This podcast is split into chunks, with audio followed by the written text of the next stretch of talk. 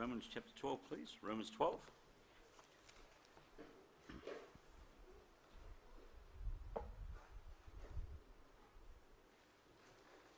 And uh, just going to read the first two verses of Romans 12.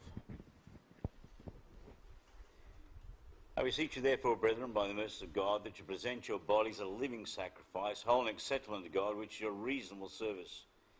Be not conformed to this world, but be transformed by the renewing of your mind, that you may prove what is that good and acceptable and perfect will of God. Let's pray. Gracious Father, we thank you that we can come together tonight and we can take this time away from our busy schedules, away from the world, and take time to meditate upon your word. We thank you for your word. We thank you for this precious book, and we do pray that tonight as we look into the pages of this book that we might glean, Father God, from it what you have for us. May your word, Father, by the Spirit of God be applied to our hearts and lives. May we not leave this place without having received something from you through your word. And guide us now as we study together. Give me wisdom, I pray, from on high. Use me to your glory, I pray. And we'll be sure to give you all the praise and all the glory in Jesus' name. Amen. Romans 12, 1 and 2 are extremely important verses for those of us who are born again believers, for those who are Christians. And they express for us our most important responsibility to God. And that is that, namely, we are to submit completely to the Lordship of Christ in our lives. There used to be a popular saying which went, God is my co pilot. That does not give God his rightful place. Because, you know, God does not want to be our co pilot, He wants to be our pilot. And we notice when we hear in Romans 12, 1 and 2, that Paul addresses his appeal to believers. He says, I beseech you, therefore, brethren. He doesn't speak to the unsaved here in Romans 12. For the dedication that he talks about here in Romans 12 to God is a response to the mercy that God has shown to you and I, that you and I have already received at the hand of the Lord during salvation. Remember that, I beseech you, therefore, brethren, by the mercies of God. So this is for you and I who know Jesus Christ our Savior, and it's a response to the mercy of God, what God has already done for us. It's not a condition for receiving mercy. This is a resultant action because of the mercy that you and I received. It's a voluntary commitment that every Christian should make to the Lord because we love him, because we love the Lord, because we love the Savior who died for us, because of all the mercy he has shown to you and I, you and I should willingly, voluntarily surrender ourselves to de- and commit ourselves to serving him, dedicate ourselves to the Lord. But not every Christian makes that choice. You know, it's possible to be a Christian without ever making this commitment. Because this commitment is voluntary. God does not make any one of us as believers surrender to Him to present our bodies as living sacrifices to God. It's a voluntary action, but it's an action that all of us ought to take in response to all that God's done for us. And as we continue in Romans 12, we've seen Romans 12.1, we've seen part of verse 2. We need to understand that these verses are of critical importance to us in our walk of faith. Here, the Lord, by the Apostle Paul, is trying to encourage you and I to live righteous lives by presenting our bodies as living sacrifices, holy and acceptable unto God. And that will happen as you and I are transformed by the renewing of our minds. And then in Romans 12, 2, he goes on to say that, that this dedication to the Lord leads you and I to delight in God's will. Notice what he says in verse 2 And be not conformed to this world, but be transformed the renewing of your mind, that you may prove what is that good and acceptable and perfect will of God. When you and I dedicate ourselves to God, when we present our bodies as living sacrifices, whole and acceptable unto God. And when you and I are allowing God to transform us by the renewing of our minds, that results in a delight in God's will.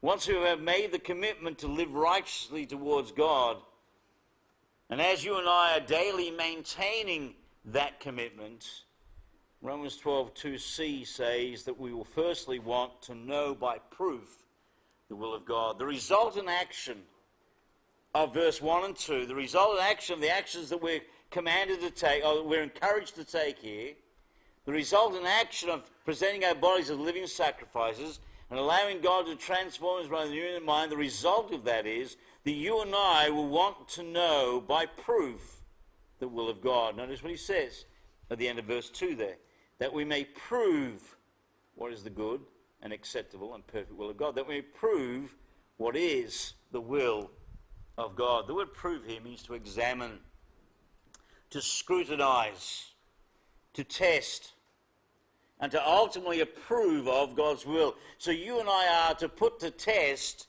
the test what does God want for us? Now remember, this is connected to the renewing of our minds, and we renew our minds through the Word of God. So you and I are scrutinizing God's Word. We're testing God's Word, examining God's Word to find out God's will for us because God has revealed His will for believers in His Word. And so we, once we are dedicated to the Lord and we're living that way daily, you and I will want to know God's will. And the way we find that is by scrutinizing the Word of God. The reason why we are to be transformed by the renewing of our minds is so that we might prove or that we might find out what the will of God is for our lives. What's the motivation for you and I every day spending time in the Word of God?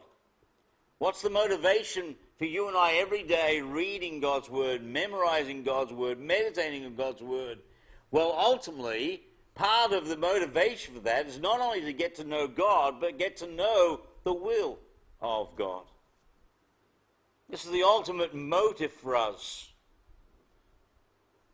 To do all that we've been exhorted to do in Romans 12 1 and 2, so that we may find out for our lives individually what the will of God is for us. You see, God's will is not something that is mystical, hidden, that you and I are not intended to find, that is supposed to be on a treasure hunt to hunt it out. God's will for us is clear and evident in the Word of God. God desires for us to know His will. But it's only as you and I are renewed in the mind that we can hope to know God's will for us. Dr. Martyn Lloyd-Jones said this The ultimate object of the new mind is to enable us to understand and to appreciate the will of God in a way that was impossible before. The reason why we want to have renewed minds is so that we might understand the will of God. We are reminded here that we're not just following a set of rules when it comes to believers. You and I are transformed and we are renewed from within. And that renewing comes through the knowledge of God's Word, and with that knowledge comes the knowledge of God's will and the power to do it. Somebody said, Are we, as we're transformed on the inside, the proof is evident on the outside. You see, what God wants you and I to do as believers is to present our bodies as living sacrifice, holy and acceptable to God, and that we are then to be not conformed to this world, but transformed in our minds, so that you and I then might evidence externally for all to see that you and I are living in accordance with the will of God. That people can see Christ in us, the hope of glory. Me quote Martyn Lloyd-Jones again. He says this What then is the goal of Christian conduct? Well, it's not that I should be pleased with myself, nor that I should please others, nor that I should be above criticism or suspicion, nor that I should be a good citizen of my country it is none of those things, though it includes them all. No, Christianity does not look at things from the human standpoint. He then goes on to say this The Christian is not interested in what people think or say, but in what God says. The ultimate objective of the whole of the Christian life is to bring us into conformity with the will of God. Once we're saved, God's intention for every one of us is that you and I will be conformed to His will. We'll be transformed into the will of God. That's what God desires for all of us. The reason why He gave us His Word is to reveal Himself. And in revealing Himself through the doctrines and the teaching of God's Word, He reveals for you and I what we ought to be. And God desires for you and I to be like Christ. That's His will for you and I. And then He spells out for you and I what that ought to look like. And God wants to renew our minds so that you and I then might be empowered to live the will of God, live in conformity to the will of God. The object of salvation is not merely to deliver us from hell. It's not merely to give us a home in heaven. The object of salvation was intended to make us conform to the will of God. God saved us for a purpose. God saved us for a reason. He saved us so that we might be conformed to the image of His Son. That's Romans chapter 8. Remember that? Romans 8. Romans chapter 8. We read in verse 27 He that searcheth the heart knoweth what is in the mind of the Spirit, because he maketh intercession for the saints according to the will of God. And we know that all things work together for good to them that love God, to them who are called according to his purpose, for whom he did foreknow, he'd also predestinate to be conformed to the image of his Son, that he might be the firstborn among many brethren. God's purpose for you and I is that you and I will be conformed to the image of his Son, that you and I will be conformed to his will. We were created and we were saved for His glory. Look with me in Ephesians, please. Ephesians chapter 1.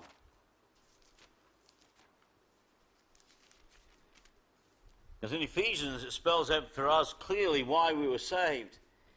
In Romans, uh, Ephesians chapter 1, verse 6 says this. Let's pick it up verse 5. Having predestinated us to the adoption of children by Jesus Christ himself according to the good pleasure of his will, to the praise of the glory of his grace, when it has made us accepted in the beloved. And then in verse 12, we read this that we should be to the praise of his glory, who first t- trusted in Christ. And then verse 14, which is the earnest of our inheritance until the redemption of the purchased possession unto the praise of his glory. That's why God saved us. He saved us for the praise of His glory. He saved us for a purpose. He saved us so that you and I would be conformed to His will, that we would bring glory to His name. That's the principle that, that Romans chapter 12, 1 and 2 is talking about, teaching us here. That the whole purpose of our salvation, of all those great doctrines that were spelled out in Romans chapter 1 through Romans chapter 8, because of the mercies of God, all that God's done for us, the purpose of salvation is that you and I would bring glory to God, that you and I would indeed be able to know the will of God. The objects of salvation may prove was that good and acceptable and perfect will of God. We're meant for nothing less than that. Go with me to Titus. Titus chapter 2, please. Titus chapter 2 and verse 14. That's what it says here. It says, this time about Jesus Christ, who gave himself for us, that he might redeem us from all iniquity and purify himself a peculiar people, zealous of good works. 1 Peter chapter 2. 1 Peter chapter 2. And verse 9.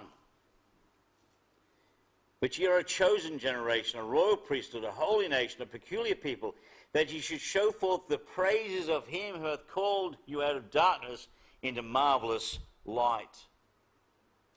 You and I were created, you and I were saved for a purpose. Ephesians chapter 5, verse 10 says this that you and I are to prove what is acceptable unto the Lord. In fact, he says you and I must pay great attention to the renewing of our mind because if we do not, we'll never prove what God's will is. You see, you and I, God did not save you and I so that you and I then can spend the rest of our lives doing as we please.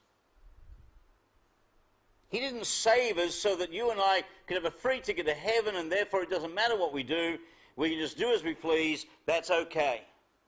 He saved us for His glory. He saved us for a purpose. Christ shed his precious blood to redeem us so that we might indeed do his works. We're meant to live according to the will of God and rejoice in it. Isn't that what Ephesians 2.10 says? Ephesians 2, 8, 9, For by grace you're saved through faith, and of yourselves a gift of God, not of works, lest any man should boast. And ye are his workmanship in, Christ Jesus, uh, created in Christ Jesus, unto good works, that should walk in them. We're created in Christ Jesus unto good works. That's his purpose for us, to bring glory to him. And you and I are to, by proof, by proving, by examining, by studying the Word of God, by scrutinizing God's Word, you and I are to find out what God's will is for our lives. He saved us for that purpose.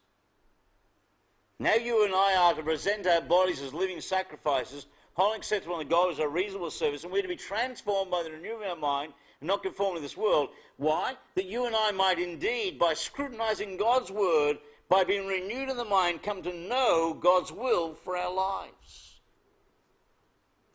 And once we've made a commitment to live righteously toward God, and we're maintaining that commitment, you and I will want to know by proof the will of God. And secondly, we want to know a description of that will. You and I will then start to study God's Word and we'll start to scrutinize God's truth because we want to know not only what God's will is, but we want it to be identified for us. We want God's Word to describe His will for us. And here in verse 2, God gives to us three words that describe God's will for us in, in uh, if you like, in summary.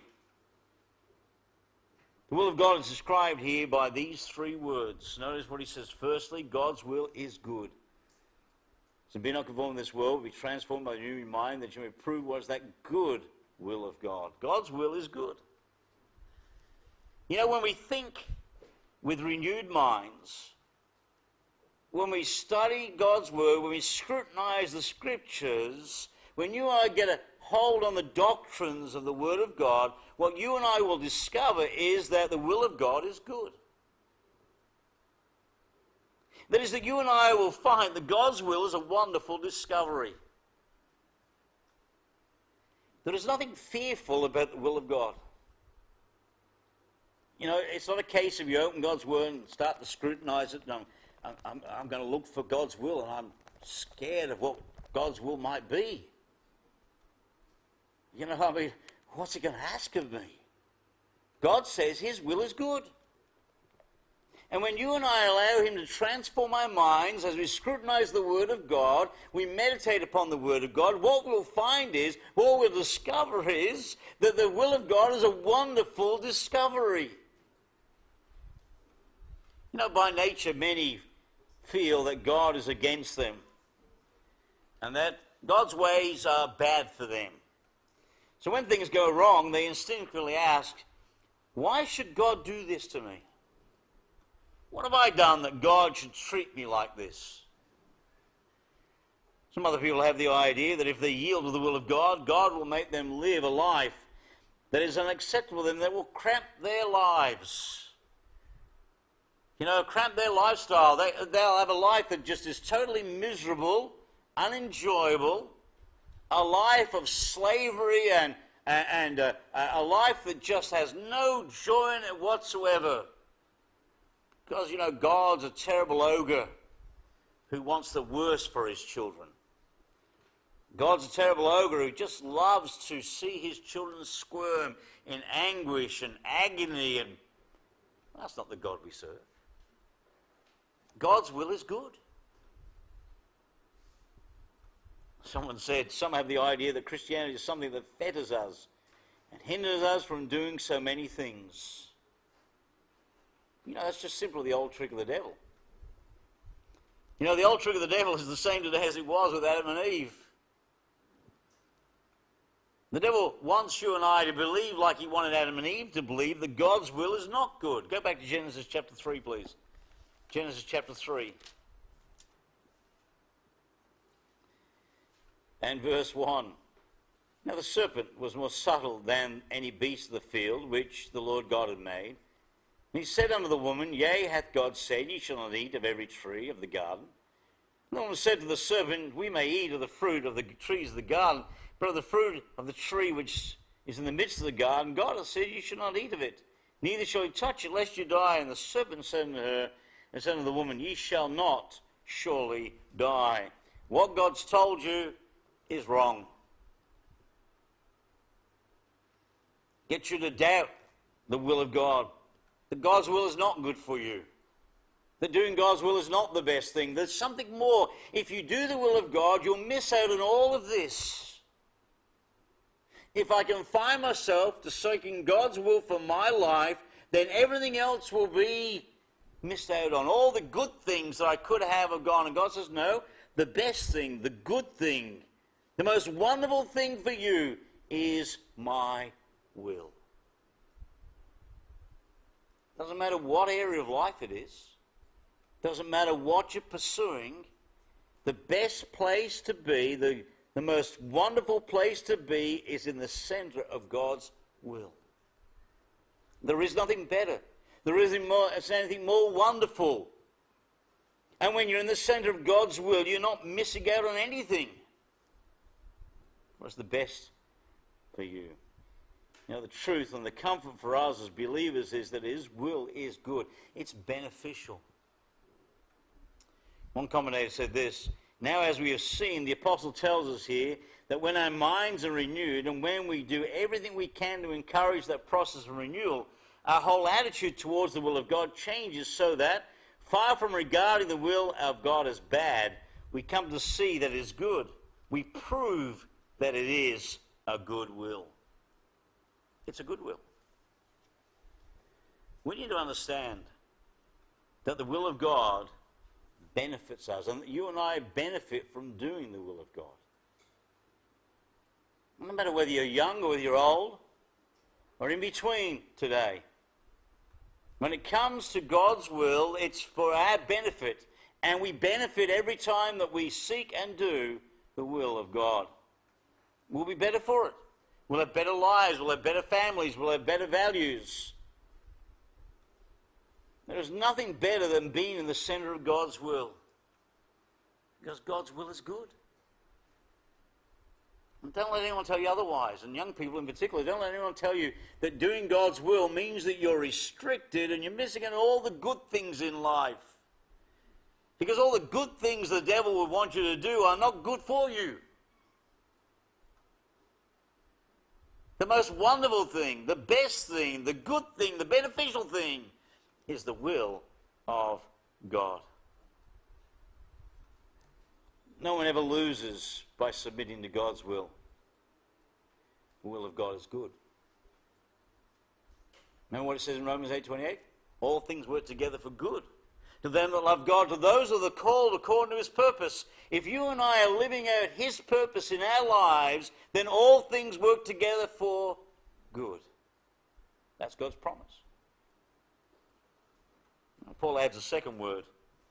He says, not only is God's, God's will good, but God's will is acceptable. That you may prove what is that good and acceptable will of God. Says that those who have their, renew, uh, their minds renewed by scrutinizing the Word of God not only find that God's will is beneficial, good, but they also begin to like it. It's acceptable. You know, when we're renewed in our minds, we will find that we approve of the will of God. In the sense that we really desire and rejoice in it. See, there's one other thing that happens. When you and I finally decide that God's will is good, it's beneficial. And you and I scrutinize the Word of God to find out the will of God, and we submit ourselves by presenting ourselves as living sacrifice, holy unto God, and we allowing God to renew our minds by the Word of God as we scrutinize that Word, we find that God's Word teaches us that His will is good, it's, it's beneficial. And then when you and I allow Him to work in us, and allowing them to work His will in and through us, we also find His will is acceptable. We begin to like it. we begin to desire it and rejoice in it.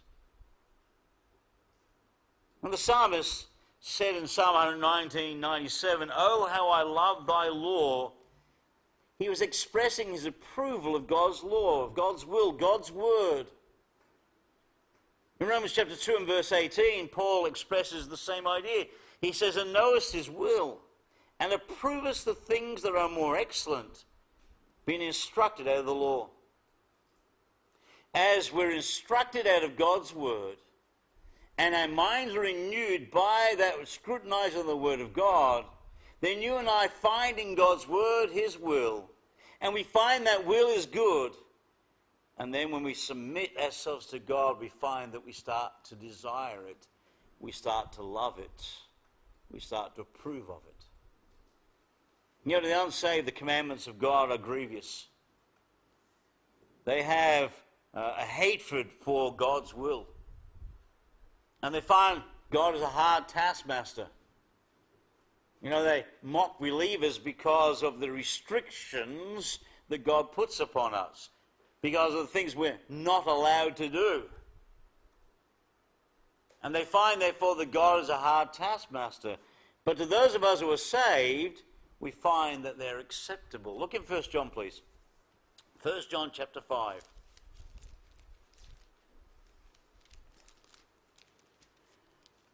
1 John 5, verse 1. Whosoever believeth that Jesus is the Christ is born of God, and everyone that loveth him beget, uh, uh, sorry, that beget, loveth him also that is begotten of him. But this we know that we love the children of God when we love God and keep his commandments. For this is the love of God, that we keep his commandments, and his commandments are not grievous. For whosoever is born of God overcometh the world. And this is the victory that overcometh the world, even our faith. It says in verse 3 there, and his commandments are not grievous. John says that those of us who are born again, the commandments of God are not grievous. In other words, they're not burdensome. When you and I find out God's will in His Word, and you and I start to allow God to work in us, and we start to do the will of God, what we find is that they are not burdensome.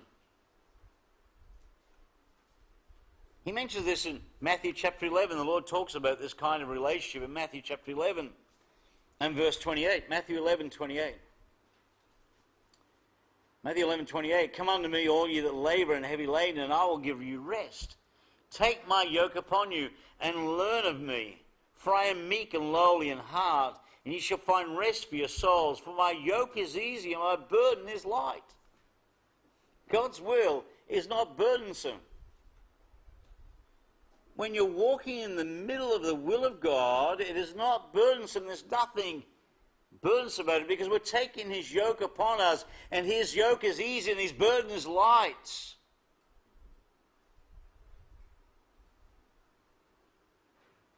I'm no longer able to rub against the grain. They're acceptable. God's will is acceptable. If we put God to the test, if you and I will prove the will of God, we will find that God's will is well pleasing to us. In fact, what we'll find is we enjoy doing God's will. When you walk in the center of God's will, there's nothing more that you want to do than what you're doing. Even with the obstacles, the hurdles, the difficulties that life brings along the way, and we all face them, when you're walking in the center of God's will, you find that there's nothing else you want to do than what you're doing because it's acceptable. You know, some people think that God's will is always going to be something they won't like that God's going to ask us to do something that's going to be absolutely awful, that, that, you know, it's going to be a burden, it's going to be difficult, it's going to be so, such a terrible thing, you know, I'm scared to yield myself to the will of God because I know if I do, God's going to ask me to do something I really don't want to do. I really don't want to go to Africa as a missionary. I really don't want to serve God. You know, God's not like that. God will never ask us to do that which we don't want to do. He'll never ask us to do something that's not acceptable. He will, however, as we're renewed in our minds through the Word of God, change our minds and our desires so that our will and His will are the same, so that we desire God's will for our life. Psalm 37. Psalm 37.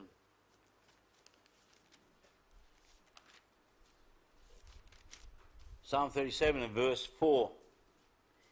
Delight thyself also in the Lord, and he shall give you the desires of thine heart.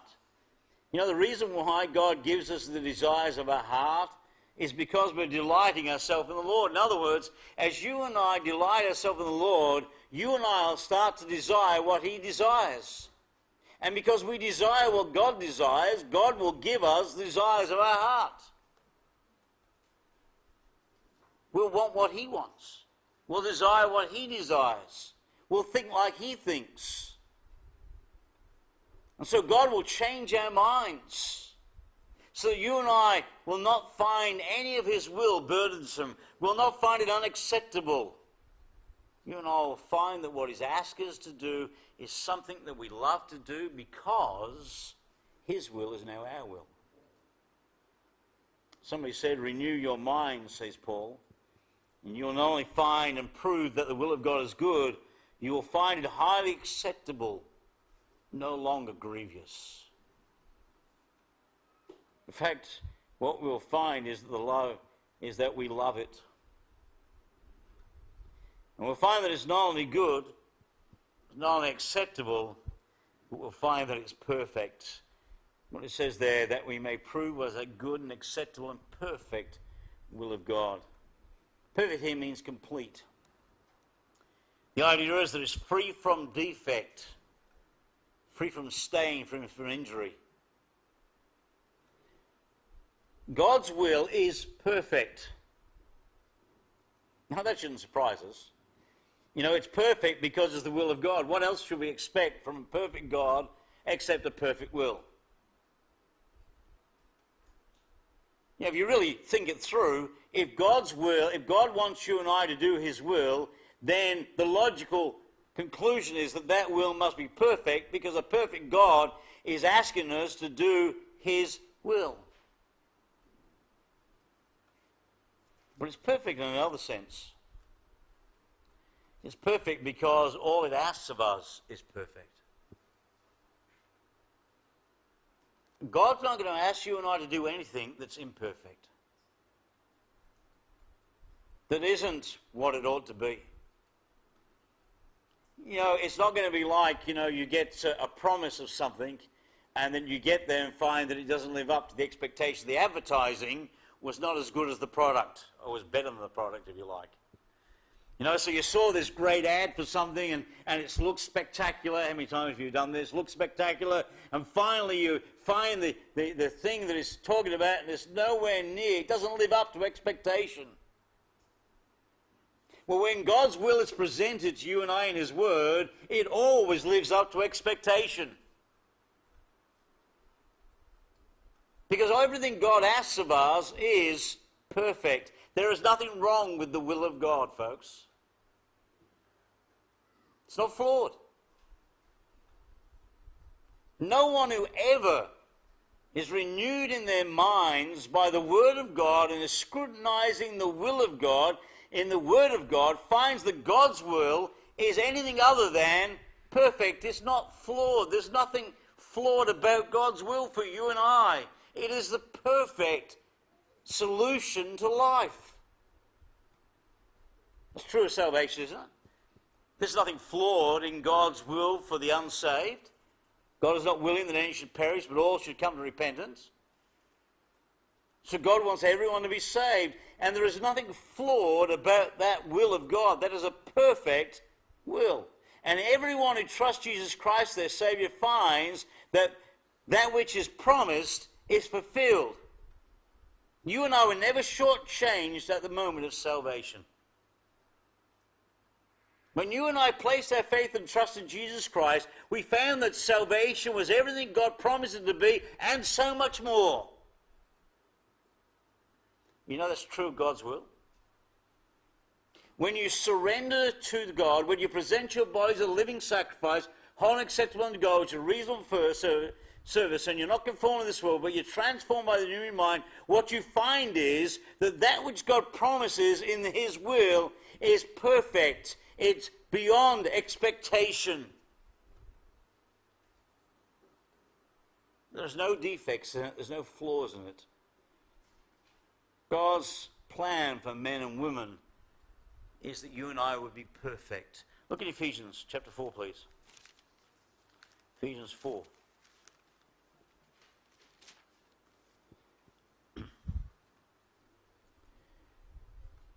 Verse 11 says, And he gave some apostles and some prophets and some evangelists and some pastors and teachers. This is the reason why he gave these teachers, the gifted men to the church. He gave them for the perfecting of the saints, for the work of the ministry, for the edifying of the body of Christ. God wants you and I to be perfect. In fact, God cannot plan anything less for us than that, can He? A perfect God wants you and I to be conformed to the image of His Son and therefore, what he wants for you and I is to be perfect.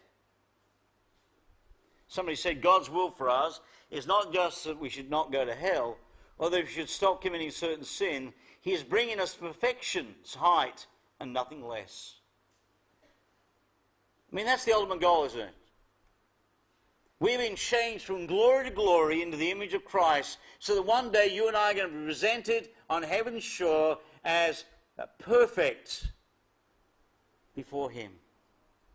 Isn't that what Ephesians 5 talks about? Ephesians chapter 5. Ephesians chapter 5.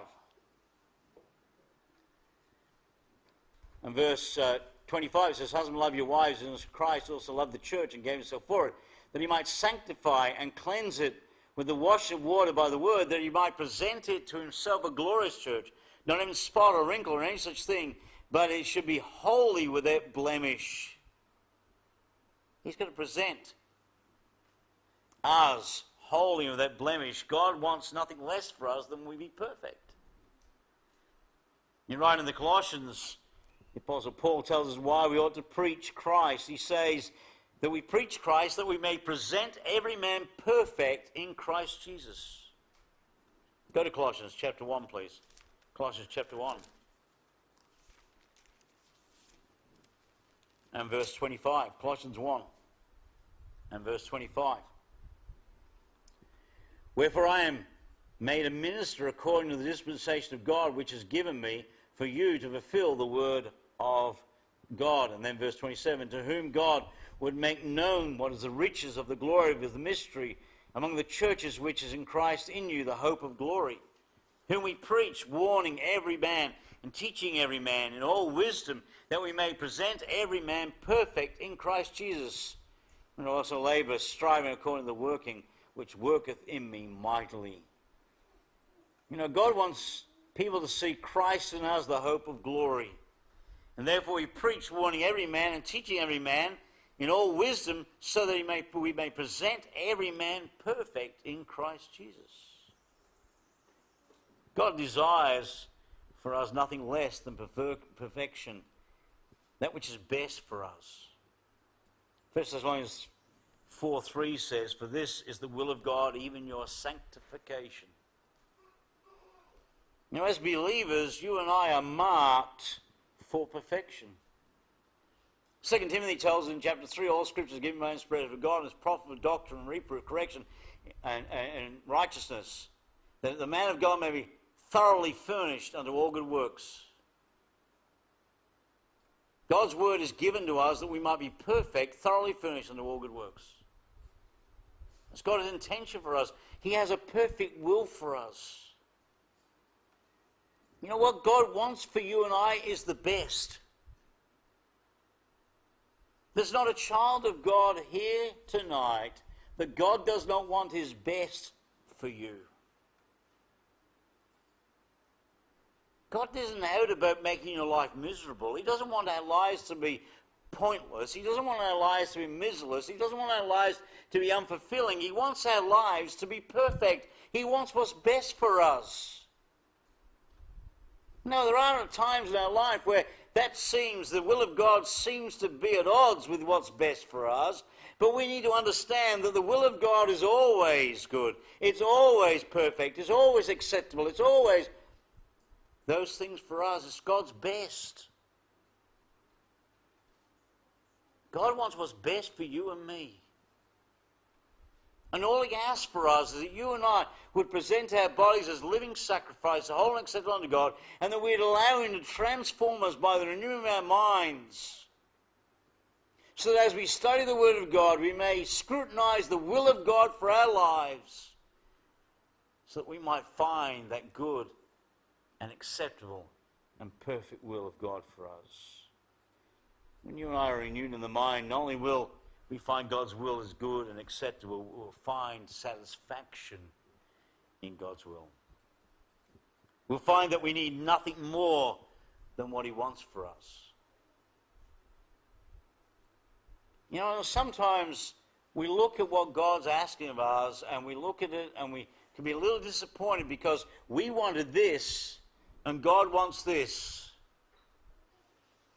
But you know, this, while it might look good, is not good for us, but this is. Just ask Joseph. Huh. Ask Joseph. Pastor's been looking at him in Genesis. Ask Joseph. Would he have rather been at home with his mum and dad or in that pit? Well, home was looked a whole lot better than that pit. Would he rather been at home with mum and dad or in Potiphar's house as a slave in Egypt? Well, home looked a whole lot better. Would he rather been at home with mum and dad or in that prison? For that matter, where would he rather been, Potiphar's house or the prison? But ultimately, God had a 13 year plan for him. And in that 13 years, there was times along the way where I'm sure Joseph must have looked at these things and wondered where in the world it was heading to. But if you ask Joseph today, when you get to glory, you ask Joseph, was it worth it all? And I'll guarantee you, you'll say this, it was. Because God's will was good. God's will was acceptable and God's will was perfect. And at the end of the day, what a perfect will God's light will for us for Joseph. Ask Daniel the same question. Ask Moses the same question. Ask Joshua the same question. Ask Peter, Paul, and John the same question. Ask all the Christian martyrs throughout the church age the same question, and they'll all tell you that God's will is always good, God's will is always acceptable, God's will is always perfect. There's nothing to fear in willing to do the will of God. We'll find that God's will becomes our will when we surrender to Him. We'll find the best thing in life is the will of God.